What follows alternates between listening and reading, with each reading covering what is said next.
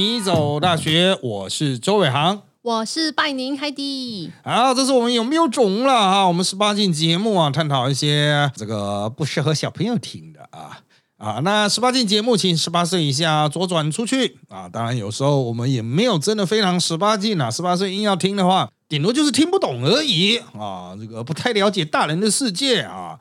那大人的世界也有一些是我比较不熟悉的啊，像我之前去百灵果哈，他应该有播吧。哦，就是百灵果那边，他就问说：“哎，老师会去什么吸毒啊？在国外啊，哈，会不会吃一些什么什么小蘑菇之类的？哈，哦，那当时我是就是跟他们讲，就是我不知道有减进去多少，就是我本人是不会去吸毒什么的，啊，不会直接去购买啦。啊。那在我的漫长旅行经验中啊，哈，这个以自助旅行阶段而言。最有机会接触到毒品的，应该是二十几年前的泰国啊，二十几年前泰国。那当然，现在泰国开放大麻啊。那这个在我们录音同时啊，瓜吉他们公司好像就去泰国旅行啊，去泰国爽啊。那当然了，他们设定了有没有在那边抽大麻，我不知道了啊。那回到二十几年前我在泰国的时段了啊，就是吸大麻是违法的，可是呢，那个去那边吸大麻的洋人超级多。哎，他们那边不是本来就可以吸吗？哎，不是本来可以吸，是本来是违法的，但是你会感觉干这里真的违法吗？啊，原来是错觉。对，就是他那时候夸张到呃，就是我在我们之前米走大学的直播节目有讲过了，我再讲一次，就是啊，当时我讲的可能比较相对比较保守，就是他就会有很多人就是挤在一条街上啊，road 考上考上 road 啊，就是高山路考山路了啊。然后我要强调那二几年前，然后就会有一些像穆斯林的来跟你兜售哦，就是哎，你要不要这个海西西啊？啊，就是那个马拉瓦纳，就是大麻这样子啊。然后这个因为我是穷游嘛，啊，也不是说我们有什么很高的道德坚持啊，干那一看就很贵啊，所以我们是不会去接触这种东西啊。那个我哎，我以前在那边哈，哦，真的。二十几年前，我在考上了，我发现烤鸡屁股一串只要十块泰铢啊，十块泰铢。对啊，看他妈超爆狂吃哎，是五块还是十块忘了，反正我就把整条街那的鸡屁股吃到涨价，好便宜。对啊，就很便宜，可是现在很贵，因为那个时候吃一个 p a t a 啊，就是炒面哦，炒面这样子好像十五块吧 p a t a with egg 二十块，你现在去那边吃也要五六十块，可能啊，有差太多了。对啊，就是就卖二十年了嘛，啊，这时代改变了，大家物价都越来越接近。那那个时候，我的朋友就在那边，就真的他就碰过有那种在发试用包的大麻试用包，大麻还可以有试用包，对啊，超大一包，就跟那种女生化妆品会有试用包的那种什么化妆棉的试用包。然后回到那种旅馆，你闻到都是。很奇怪的味道，呃，就是那种 guest house，也不到旅馆了，算民宿嘛，但反正就是全部都洋人住，然后它的空调都是通的啊，啊，然后你闻到都会觉得，呃，应该是蛮嗨的啊，因为你可以看到整间都是很嗨的洋人啊，然后你躺在自己的床上看那个天花板在转的那个电风扇，你会觉得，嗯。到底是我在转还是电风扇在转？好像电风扇没有在转，是我在转。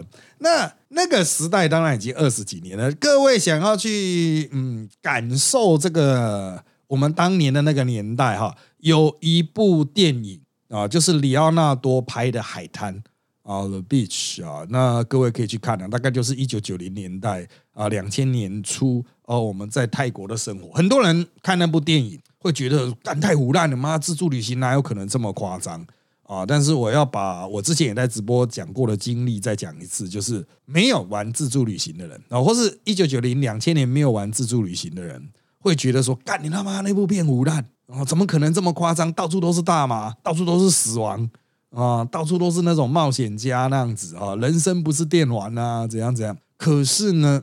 对我们真正有在那个时段有去泰国自助旅行的人来说，就是干那部片有点像纪录片，这么夸张哦！就是我当时我有朋友说首播的时候就是在考场楼首播啊，好像他们封街首播吧，不知道。他们说看到现场自助旅行者看到痛哭流涕啊，就是每次我们把在自助旅行的故事带回自己的家乡的时候讲，大家都不相信。觉得说，干你们太夸张，哪有可能这样子？充满了毒品与死亡，还有性啊，就是完全是我们系列的设定的宗旨。但是每个人可以自己自己选择一套模式啦。哦，就是你可以选择风险很高，你也可以选择很平和。哦，像我们到泰国最后久的时候，干真的超级超爆耍飞。我们传达出完全是另外一种泰国的自助旅行，就是我们花了机票钱，然后飞去泰国，然后就是坐在路边的 pub 这样子，点一瓶啤酒，他妈坐一天。哇，好去哦！对啊，就是真的已经软烂了。然后我我经常我那个时候就觉得，干旁边的洋人更猛，他点了一碗公的优格水果，你应该觉得这种东西就是赶快吃完吧。他那个也放一整天吗？没有，他就放一整个早上，然后就在太阳底下这样晒。我想说，干那个是在练优酪乳吗？没有，那个应该会死吧？那种东西晒这么久应该会死吧？可是那时候大家就是那种都很软烂的，你就会觉得说，干你要死你去死就去死吧。啊，就是每个人的旅行都有不同的设定。我们现代的旅行好像越来越 formal 了，哦，越来越形式化。我是觉得。好像大家都是讲套装啊，套装。就像我最近也要去这个规划明年冬天的旅行，然后就就是要去日本啊，我可能会去南九州吧。哦，然后我主要是开车啊，主要是开车。那开车的话，哈，就是冬天开车，大家就会想说要雪胎、雪链什么。我现在就在思考这个问题哦，就是我是会慢慢开啦，我绝对不是一个在日本开车会飙车的人。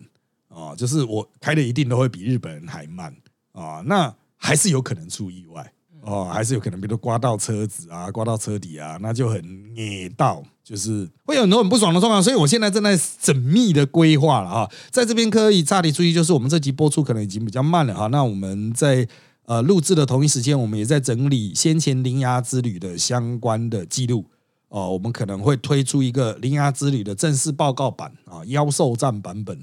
啊，然后还有就是《灵牙之旅》的制作啊，制作的阶段呢，就是我们怎么去把人送到国外去啊，然后我们用了什么样的方式去安排一个自助旅行？你可以去看我们是怎么样的审慎规划一个自助旅行。为什么呢？这么多的计划，很多老手会觉得没有必要啊，哦，人去就好啊，哦，穿个拖鞋都可以出国，哎，没有错，穿个蓝白拖也可以出国。但是呢，就是越缜密的规划，就越不容易出包。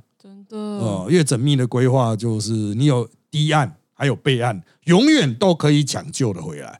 那最近好像听说拜宁，哎，不是最近，因为我们录制是比较近了，但是等播出可能比较久。但是好像拜宁最近啊，来来回回出国发生了一些事情，就请拜宁来谈一下，就是到底碰到什么样的状况呢？哦，我今年已经去日本自助四次了，我现在想起来是蛮夸张的。为什么刚好一直去四次？刚好都。跟着不同的人排不同的行程，嗯，结果最可怕的事情终究还是发生了。原本想说啊，我在这这样算起来也算是出国，不敢说老手啦，小有经验，不至于犯这些基本的错误。结果刚刚周老师提到那些有问题的地方啊，你都还可以知道，你不想靠近的话，那你就避免嘛。对，真正会有状况的地方，都是你身边的旅伴带来的。呃，身边的旅伴通常哈。我们自助旅行到最后为什么都是一个人走呢？就是 第二个人类出现的时候，就有人类价值观互动的问题。最近网络上不是有那个什么检查表吗？出国旅行的旅伴的检查表，都是你可以接受什么，不能接受什么啊？你确定要跟人家组队的时候，先交换一下这种，就是包括住在一起啊的同一间的话，呃，几点睡觉啊？早上能不能接受买了早餐但没吃到？能不能不能接受过十二点再出门？哦，对对对，还有女生可以还有什么已经卸妆了，还能不能再出门？这样这一种的那种，其实你在台湾，你可能会觉得说，哦，就就有差吗？哦，大不了都不出去。可是出国，大家都会有一种出出门强迫症。对对对对，就是我都已经来了嘛，来都来了哦，不然不就是要尽可能的这样出去搞一些有的没有的嘛？可是有些人出国就会觉得说，我一天跑两个点、三个点就。渴了，对，他就想放松。对啊，我我不用排那么满，耍废就好。嗯，对，那这个还是年纪比较近的嘞。如果有长辈啊、晚辈啊，那个就是就做导游会做到 K 堵烂，开车的也会开到 K 堵烂。哦，这个。其实大家不用出国，你在国内旅游的时候，你可能就会碰到类似的问题，就很难排耶。像我家就是，例如说有阿公阿妈，然后又有弟妹，年纪比较小，这样一家人出去的时候，光是要去哪里都很难决定，要怎么满足所有人的需求。吃吃就是一个很大的问题啊！年轻人能吃的和老人能吃的，小朋友能吃的是不一样的。对，年轻人还可以喝个酒什么的，带小朋友、带老人可能不适合。哦，年轻人是哎，我们来吃烤肉，老人会觉得说啊，烤肉不好消化，麻烦啊，还要动手。对啊，生鱼片然后会不会太生？就是各种神奇哦 question 哦，就是老人还会经常有那种啊，不不一定老人，但是就是呃，社会人士会有购物需求哦，购物需求还要去购物点，购物还会有，比如说他买买买买买买买，然后说啊要退税怎么办？啊，不会退啊，或者是日本最常见啊，哈，就是以前更严重，但最近才刚恢复赴日旅行，所以我觉得那种魂魄还没有回来。幽灵就是所有去日本人头上都会有个幽灵，就是朋友拜托你带什么啊？对，阿公阿妈说要买药的，然后会宇宙级比价，就是一条商店街。开始讲，嗯，这家药妆店这个多少钱？那个多少钱？好，下一家大国药妆这个多少钱？那个多少钱？然后在下面的松本清，哎，对对，这个多少钱？那个多少钱？然后在那边算半天，说，哎，那到底是怎么样？靠，这个会浪费掉你一个下午。我觉得这很有点太浪费时间了。对啊，就是你你要考虑到，就是其实我后来发现日本人也，因为这些店家基本上，我觉得很多都有中国人入股了哦，所以他会把它的价格尽量的拉平。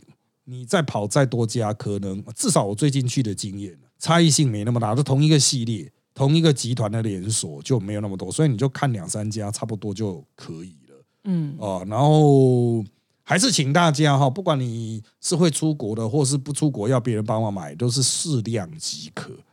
啊，真的没有必要必要去搬那么多东西，你又不是什么。那种重病已经快死掉了，真的没必要吃那么多的药哦，真的囤太多是有价差了，我必须要说是有价差，可是值得为一千块以内的价格搞这些有的没有的吗？连行李都会是问题，那些盒子都不好收。嗯，那个行李哈，它现在绝大多数的航空公司都越来越斤斤计较了。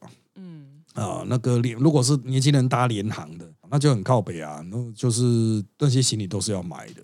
哦，所以不是人家不帮你带，哦，是技术上真的是有困难啊。好，那继续请拜林来谈哦。那这一次到底你碰到什么样的状况呢？哎，就是俗话说得好，好的队友带你上天堂，坏的队友让我按阴阳啊。虽然这是上次是我亲爱的弟弟妹妹啦，可是真的是被他们搞到一个我差点回不来，我这辈子第一次被搞到差点回不了国，那个恐惧到现在我讲到还是有点心有余悸。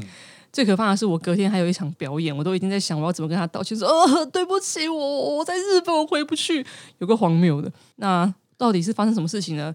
就是护照，护照什么都可以丢，就是出国的时候护照用生命保护啊。我们我们我这次的情况就是在出国，在大阪，在回国前飞机起飞前两个小时，弟妹发现他们护照不见了，嗯，然后。他们回想，好像遗落在我们上一个停下来的地下铁站，但是那个站也没有说很近，它有九站远，大家单趟就要二十分钟。嗯，好，两个小时要到关西机场。当下我们在天王寺站，要再过去都还要至少一个小时。嗯，简直是崩溃到不行。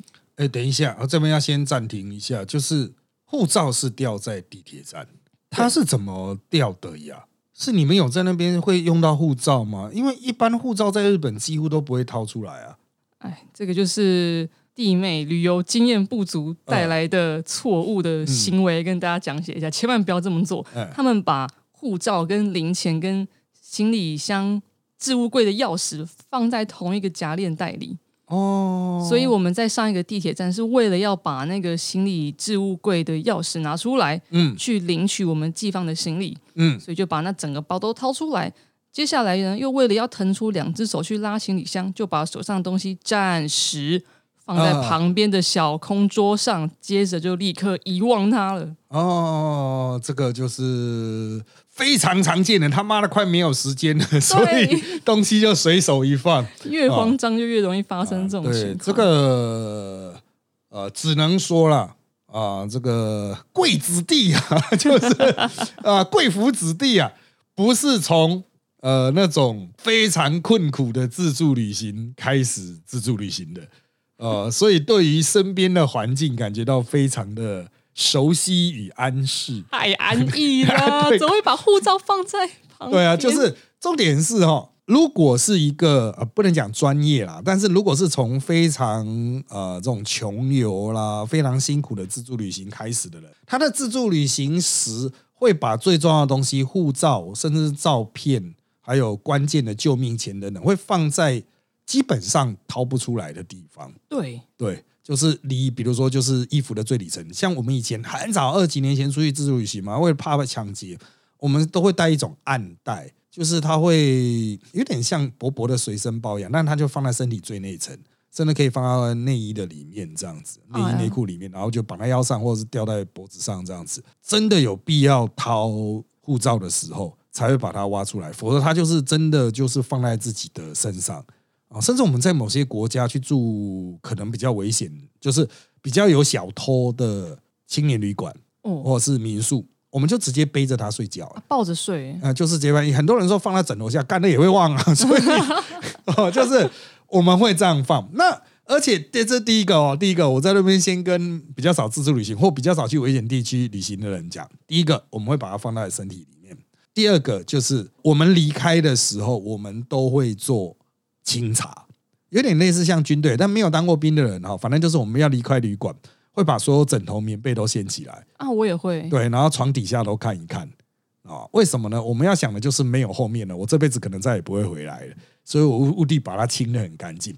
可是呢，没有旅行经验的人，他会觉得说啊，反正等下会有收房间的。啊，如果真的掉的话，叫他们送过来就好啊。对我真的遇过有人这样想的，根本就是想太多了。想太多了，除非你是掉很重要的东西啊，掉很重要的东西，更可能会不见呢 啊，不然就不，除非你是掉一把枪啊，人家不敢收，就先报警。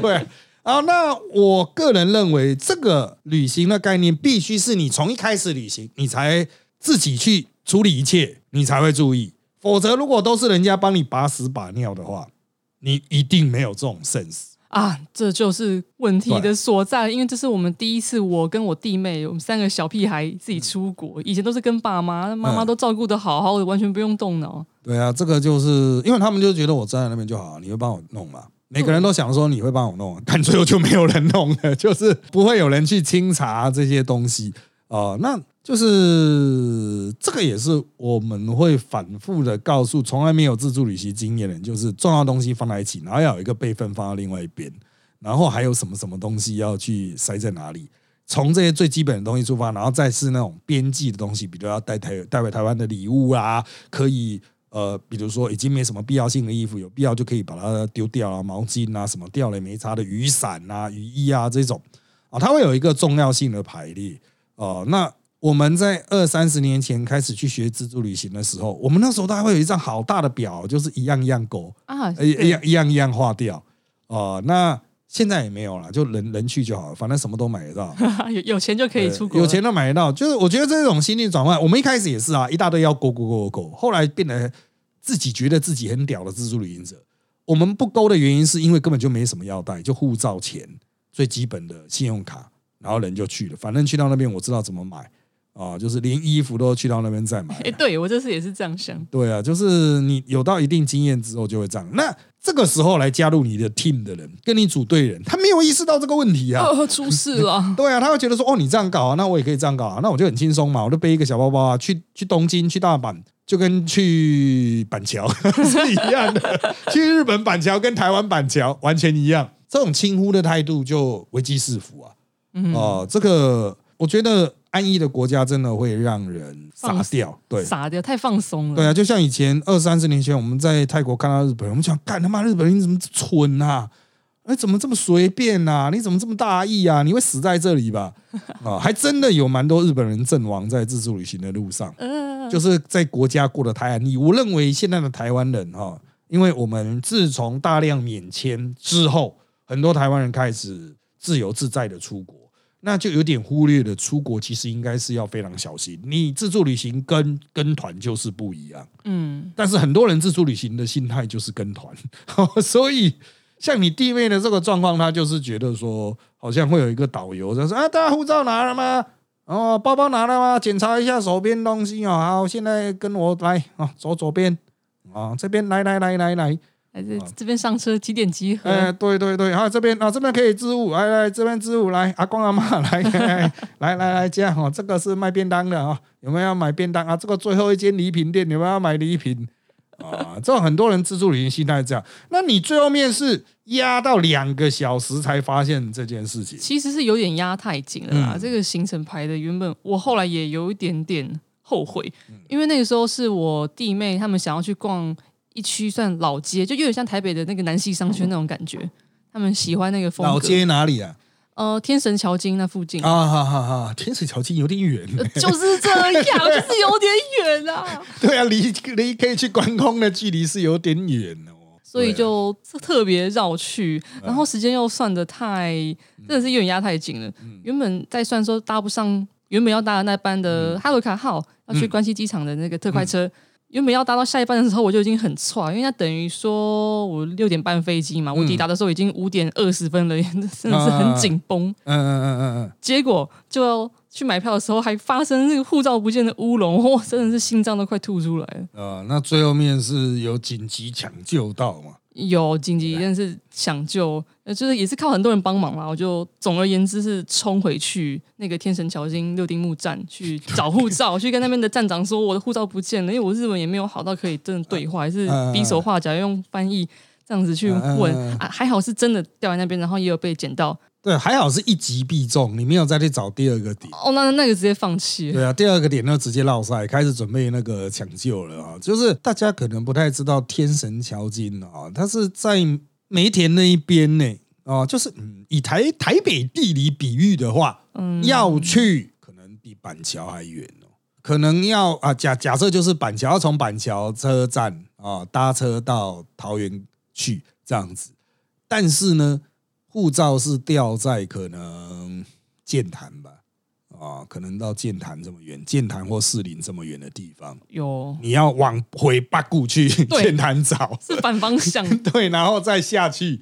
啊。那天然桥金六丁目，天然桥金是比较便宜的那种集中地啦，我的印象啊，以我过去在大阪的印象。啊，但是也比较久，因为我毕竟很久没有在梅田活动，至少十几年。不知道他现在已经变成什么鬼样子，但是呃，确实是老街，对，但是绝对没有必要压时间去看。对，那个是你可能早上啊起来吃完饭店早餐，哎，天神桥筋很近呐，哇，现在是通勤时间，什么上班族很多，那我就呃去那边闲逛走一走，可以啊，就是这样子的地方。对啊，绝对不是什么此生不去，不去遗憾。三星级景点啊，没有没有这种事啊。觉得这是太太贪心了啊！其实出国不用，真的不没有必要压到说哦，你每一个小时都一定要去塞爆你每一个要去的地方，就真的不用。对，真的不用，这个是有风险的啊。那我个人认为，就是我的习惯了，我大概是搭飞机之前，我就已经会开始往机场方向移动。除非机场方向真的是超爆荒凉啊，超爆荒凉，就是比如说像关空，它就是海上机场啊，干他妈四周都海啊，你就只能逛关空、关西空港。那我个人的习惯是，我会在可能三四个小时前就已经开始出发往关空了。那我会先在一个站叫临空城啊，就是在海的另外一边呢，还在大陆上这样子，在本岛，嗯，有一个 Outlet 在那边，对对对，Outlet 虽然有点烂了。啊，疫情可能又对他造成打击。我你很久没去，我不知道疫情之后有没有把它打爆。但是那个时候我就去，会去那边逛一逛，逛到大概时间差不多，他的 check in 快要可以的时候，我再过去搭街啊，或是那个呃那个被我很杜烂的那个铁道啊，就是有两个啦啊，那就搭过去。那我个人认为就是，诶，这个比较保险。哦，这个真的是比较保险的走法，因为其他的走法哈，真的你没有在日本，你不知道就是它发生事情的几率有多高哦。因为日本的火车是真的动不动就人身事故，就就就会五西郎哦，那西五西郎金价，就是日本可不是说什么啊。啊，那个哇，人身事故，火车不开，那我随手招个计程车，没有，那个时候全部都被叫光了。你要想，你是一个外国人，哇，对啊，你哪有办法叫得到计程车？真的承受不起那个风险。对啊，保证都比较啊。我想起来，刚刚那个让我很杜烂的铁路叫南海电铁啊，对，他妈的，真的没有了。这个是大阪人的怨恨。为什么南海电铁怎么了？就是我有很多很杜烂的经验，但我讲一个跟各位可能会比较相关、比较有感。就是有一次我要从这个关空搭进市区，有两个可以选嘛，一个 JR，一个南海。嗯，那。那个时候我就评估，哎，南海比较容易到难难把难波，那我就我就说好，那我就搭南海，比较会到我要去的地方了啊，所以我就搭南海。结果那时候南海跟我讲说，哦，我们车子现在就是路线有一些问题啊，然后啊讲日文了哈，就是呃有一些问题啊，他讲的很隐晦。我虽然日文没有好到那个程度，但我可以听出他根本就没有回答讲指出真正问题，他只说，哦，我们现在在维修啊，你可以稍后一下吗？哦，那等我们发车这样子，如果这个路线已经维修完毕的话，那我们就会发车。我说好啊，他就想说啊，请您务必确定哦。我说好啊，没差嘛，你看那个 JR 还要蛮久的啊。嗯，结果他妈的南海在那边让我等了一个半小时，哎，啊，这么久都没发车，因为我买的是特级的。啊，都是特级，一个半，你搭普通车都快到了。对啊，他也没跟我讲，因为我就是特急线，那我就想说能不能退哦。他那时候已经进去里面了。啊，所以我就是在站体里面他妈的等了一个半小时，浪费时间。从此之后我就真的极度烂，而且他那个一个半小时其实也不是一个半小时才发，他大概拖了几十分钟发了之后，沿路是慢行啊，就慢慢开开开就停下来，然后跟你讲哦，我们前面还有一些状况要排除啊。哦，最后开到那把真的快中风，就是一个中风之旅，而且还带家里的长辈这样子啊，好累。对啊，因为就是因为有长辈，所以才是特别让他们买特级券去搭特级啊，就是就没有去过日本的，大概就是台湾的自强号的等级啊啊，就比较好一点列车，呃，结果也是等爆啊，所以我之后就真的看鸡肚烂了这家铁道，我宁愿搭 JR，虽然 JR 好像比较贵吧，我忘了哦，就是这种就是私铁。按揭啊，当然啊，这个之后我们有空有什么集数，我们再来宇宙级大抱怨。就是大家对日本铁道的印象都很好，对，大多数的时候是很好的，大多数，嗯，对。但是当你碰到让你很堵烂的时候，你就会干干干干哦，就是他妈的，我现在是要怎么办啊？所以就会有一些台湾人，你可能觉得日剧啊或日本那一片你看不懂的剧情，就是干没有铁路该怎么办？哦，还真的没有办法。啊，它也不是有个 U bike 可以让你慢慢骑，对啊，就是，哎，这个当然大阪还是有好的地方啊。那这个好的地方值得发扬啊，至少像你能够护照很快找回来哈。我我来分析一下，大阪会有人热情的把你护照收起来哦，就是啊，他看到那边有个护照，哎，他会立刻通知站员说，哎，那边有个护照，哎，哦哦，然后站员就会把它收起来，这是大阪。哦，但如果是京都的话，他可能会在那边放一天哦，都还在那个桌子上。那我也是回去捡到了。对你还气还是会有在，可是它是完全两种不同的文化心境。对，那东京我不熟，我不知道是怎么样啊。可是这个这种经验我是有的哦，就是东西放那边，好像我记得相机吧，还是什么相机？对，哦，就以前还使用相机年代，相机放在那边，哇，至少一个小时。还在哦，到底要说治安好还是大家都京都在京都？我所以我就觉得，哦，如果是大阪，一定捡到交番去了啊，一定捡给两金刊集处理 啊，所以这个就是这个文化的不同了啊。那当然了，我们今天讲的是这个还算还 OK 了，还没有到真的十八禁，但是提供给十八岁以上的成年人啊，好好负责啊。啊，出去自助旅行啊，他妈的，你好好了解自助的意思啊！哦，你去吃自助餐的时候，你是站在那边两手放在屁股旁边，然后给别人夹吗？不是啊！啊，请了解自助旅行的“自助”这两个字的意思，你再来出门。好，我们今天这一集先砍在这一边了。哈，我们下一集呢，我们会继续延伸来谈大阪。大阪到底有什么比较黑暗的地方啊？这一集就到这边喽，谢谢大家收听，拜拜，拜拜。